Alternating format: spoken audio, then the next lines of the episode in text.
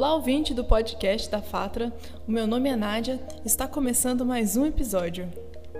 Hoje, nós vamos falar com o professor Luiz Fernando.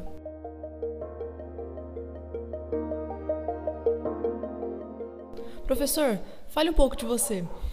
Olá, Nádia. Bom dia. Bom dia a todos da FATRA, aos nossos queridos alunos. Eu sou o professor Luiz Fernando, sou contador, empresário contábil. Eu sou natural de Santa Juliana, próximo de Uberlândia. Eu moro em Uberlândia desde 2011. Então, eu formei em Ciências Contábeis no Nierashá, próximo à minha cidade. Então, eu vim explorar essa área cheia de oportunidades aqui na nossa cidade, Uberlândia, também cheia de oportunidades. Então, hoje eu sou empresário contábil na empresa Minas Controladoria, com a vasta experiência aí na área contábil, na área fiscal, na área tributária. E, com muito prazer, também sou professor aqui na FATRA, no curso de Ciências Contábeis. O semestre anterior, a gente trabalhou com os alunos do sétimo período a disciplina Contabilidade Aplicada ao Terceiro Setor. Então, a gente viu aí bastante conteúdo prático. Eu sempre gosto de atuar com os alunos na prática, na vivência do dia a dia, no que eles vão usar na vida aí da profissão contábil. Sempre com um olhar mais analítico, um olhar mais criterioso, um olhar mais crítico, que eles possam não simplesmente adquirir essa teoria que está nos livros, mas também saber aplicar isso aí na vida prática deles. Então a gente tem trabalhado aí no dia a dia nesse sentido e é um prazer imenso estar aqui com vocês. Professor, o prazer é todo meu. Bom, e falando em prática, o professor Luiz Fernando, ele acabou de lançar o seu livro A Tributação sobre o Consumo de Combustíveis de Uberlândia. Professor, como que surgiu essa ideia para fazer esse tema desse livro? Nádia, então, sobre o livro, o que acontece? A tributação sobre o consumo de combustíveis de Uberlândia, Minas Gerais. Esse é o tema, ou o título do livro. Ele foi tema de um artigo da pós-graduação de Contabilidade e Direito Tributário, pelo IPOG. Então, na conclusão da pós-graduação, a gente faz o artigo como trabalho de conclusão de curso. E eu sempre gosto de trazer um tema novo. Então, na época, estava recente a Lei 12.741 de 2012, que é a Lei de Transparência Fiscal sobre o Consumo. Vocês podem notar, quando vocês vão no supermercado, que vocês compram lá, pagam, o supermercado emite o cupom fiscal e lá no rodapé tem as informações da carga tributária sobre aquele consumo. E eu fui percebendo, quando criou-se essa lei, a gente passou, teve um trabalho tremendo aí para orientar os nossos clientes na época, parametrização de sistemas, para sair essas informações, para cumprimento da Lei 12.741. Só que eu notei que a maioria dos consumos, principalmente nos postos de combustíveis de Uberlândia, eu notava que a carga tributária de um mesmo produto, ela era diferente, ela era distorcida. Então surgiu a ideia aí, na área tributária, de fazer esse artigo para pós-graduação. Então eu fiz o estudo de caso, onde a gente chegou à conclusão que a aplicabilidade da lei ela não é eficiente nem eficaz, pois as informações ao consumidor ela é distorcida. E isso é muito sério, porque o legislador, na criação da lei, ele quis levar maior transparência fiscal para o consumidor, visto que nós vivemos num país que a taxa de corrupção é muito alta, a taxa de sonegação é muito alta. Então, os motivos da criação da lei, o objetivo da lei, ele é muito, como que eu posso dizer, ele é muito válido, ele é muito honroso. Por quê? Porque ele tem esse objetivo de levar maior transparência fiscal.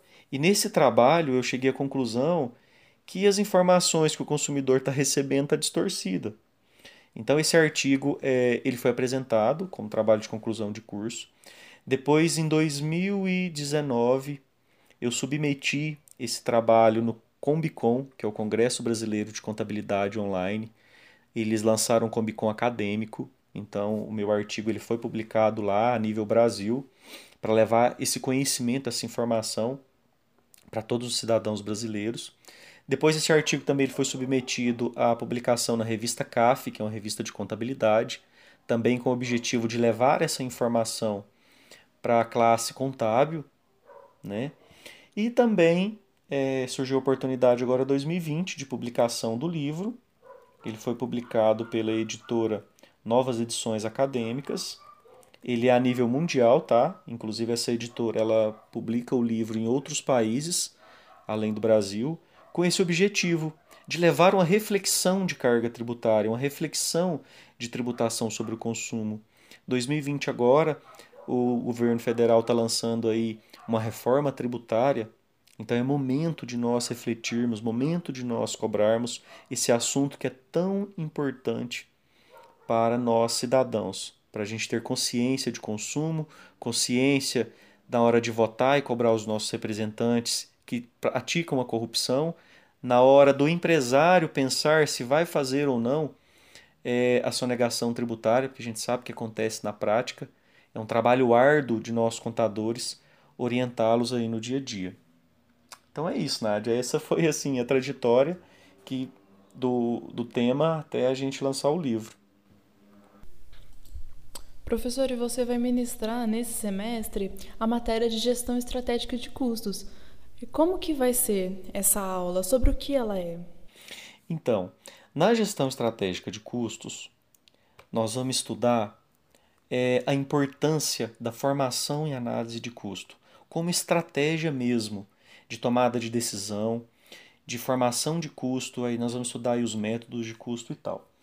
Eu não gosto seja na sala de aula com os alunos, seja nas minhas palestras ou cursos ministrados, eu nunca gosto de levar somente a parte teórica.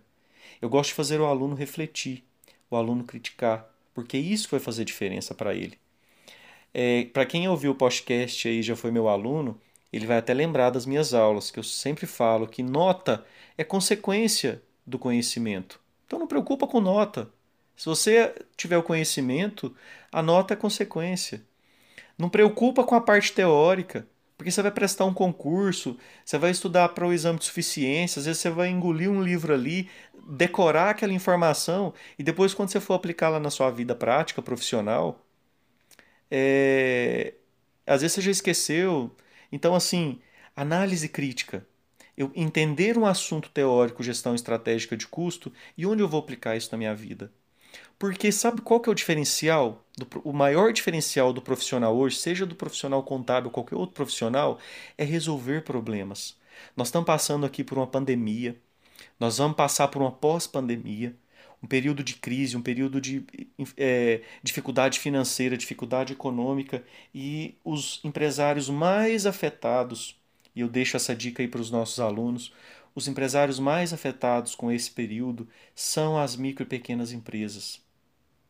Então, o que eu gostaria de deixar aí para os meus próximos alunos do semestre de gestão estratégica de custos é que nós vamos trabalhar, sim, a gestão estratégica de custos, mas com um pensamento crítico, levando aí para os nossos empresários, para a vida prática de vocês.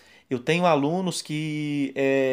trabalhava no Uber, eu tenho alunos que tinha microempresa, eu tenho alunos que às vezes a aluna era manicure. Então é importante a gestão de custo. A gestão de custo ela não só é importante lá numa grande indústria, numa grande empresa, ela é importante sim lá desde o microempreendedor individual até a micro e pequena empresa.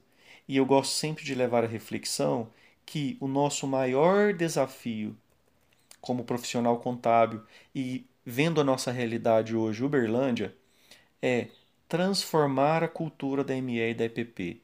Nós temos a obrigação, usando a contabilidade ao nosso favor, usando os controles que a contabilidade nos fornece, as informações ricas para decisão, para mudar essa cultura da microempresa e empresa de pequeno porte, para levar um maior controle, para ajudar eles a formar custo. O pequeno empresário ele não sabe formar custo, ele não sabe formar preço de venda.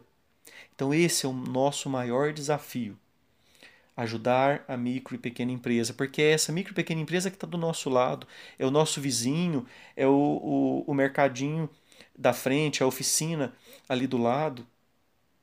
Então esse é o nosso maior desafio e a nossa missão como contadores. Hoje nós usamos a tecnologia ao nosso favor e eu fico muito feliz de falar isso, porque quando a gente está doente, a gente vai no médico. Quando a pessoa jurídica, a empresa está doente, ela vai no contador. Então nós somos os médicos das empresas. Então nós temos um papel fundamental, não só como médicos corrigindo um problema, mas como médico antecipando o problema, planejando, fazendo planejamento estratégico, fazendo planejamento tributário, ajudando o nosso cliente, ajudando o nosso empresário a formar custos. Então esse é o objetivo que eu quero levar aí para os alunos da FATRA nesse próximo semestre. Não só estudar a teoria, que depois a gente sai da faculdade com o diploma na mão. Se a gente estudou só a teoria, a gente esquece. A gente não sabe aplicar isso na vida prática. Mas esse é o meu principal objetivo, levar essa análise crítica, levar esse pensar, ensinar o aluno a pensar. Como que eu vou usar isso na minha vida? E aplicar ali nos estudos de caso na sala de aula, fazer visitas em empresas, fazer trabalhos extracurriculares. Ok? E isso é muito legal, né? Muito importante para o profissional que está se formando agora, para ele entender como funciona o mercado, como funciona na experiência, né? Aprender pela experiência. Acho isso muito válido. Principalmente porque, às vezes, só a teoria às vezes não basta. Ela é muito importante, com certeza, mas acredito que a experiência também ela seja um fator que é um diferencial na vida do profissional de contabilidade e também na vida de outros profissionais também. Falando ainda sobre a matéria de gestão, quais são os pilares e quais são as boas práticas que os alunos estudarão nessa matéria? Então, Nádia, uma boa prática é aplicabilidade. Então, primeiramente, vamos aplicar esse conhecimento na prática. Por mais que, às vezes, se eu tiver o meu negócio, show de bola. Eu já posso aplicar no meu negócio, no negócio da minha família, com meu pai, com minha mãe, com meu irmão, seja um negócio familiar. Se não for assim, às vezes, se você trabalha internamente numa empresa, principalmente numa micro e pequena empresa, que é mais carente desses controles, dessa formação de custo, às vezes não tem um sistema que já faz esse cálculo automático. Então, ajude essa empresa que você trabalha. Eu venho de uma cidade de 20 mil habitantes, Santa Juliana. Eu trabalhei num supermercado. Então, assim, internamente, eu tentava aplicar todo aquele conhecimento que eu buscava na faculdade, mesmo próximo de formal, desde o início da faculdade. Então, a aplicabilidade. Eu acho que esse é o principal foco dos nossos alunos, a aplicabilidade. Não adianta a gente ir lá na autoescola, tirar a carteira e não dirigir. Nós vamos esquecer tudo que a gente aprendeu lá. Então, a mesma coisa, eu passo aí todos esses anos aprendendo assuntos teóricos, aprendendo informação importante para me usar na minha profissão, mas se eu não tiver aplicabilidade. Então, a aplicabilidade aliada à disciplina, aliada a controle e, principalmente, aliada à ética. Nós temos um código de ética da contabilidade que nós temos que seguir e hoje nós ainda sofremos, na nossa profissão, uma desvalorização por práticas incorretas de muitos contadores ao longo da história. Então nós temos que mudar isso. Nós temos que bater no peito e ser éticos.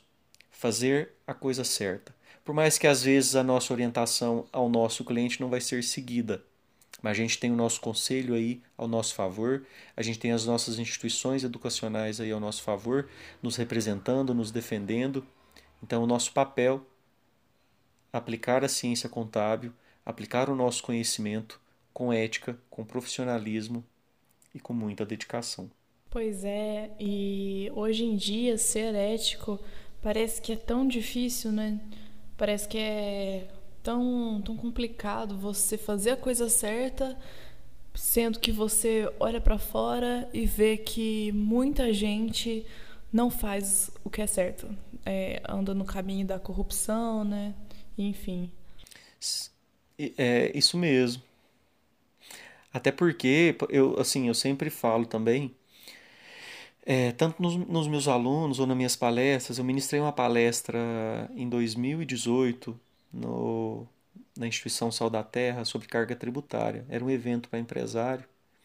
E assim, eles até não gostaram muito da abordagem que eu dei, porque eu foquei muito no nessa luta contra a sonegação, contra a corrupção. E às vezes o empresário ele justifica a sonegação por causa da corrupção. E uma coisa não justifica a outra. A gente não pode justificar os nossos erros com os erros dos outros. E a mudança começa de baixo para cima, começa por nós. Não adianta eu criticar o político que está praticando uma corrupção de alto escalão, se eu aqui na minha vida estou praticando uma corrupção nas pequenas coisas do dia a dia.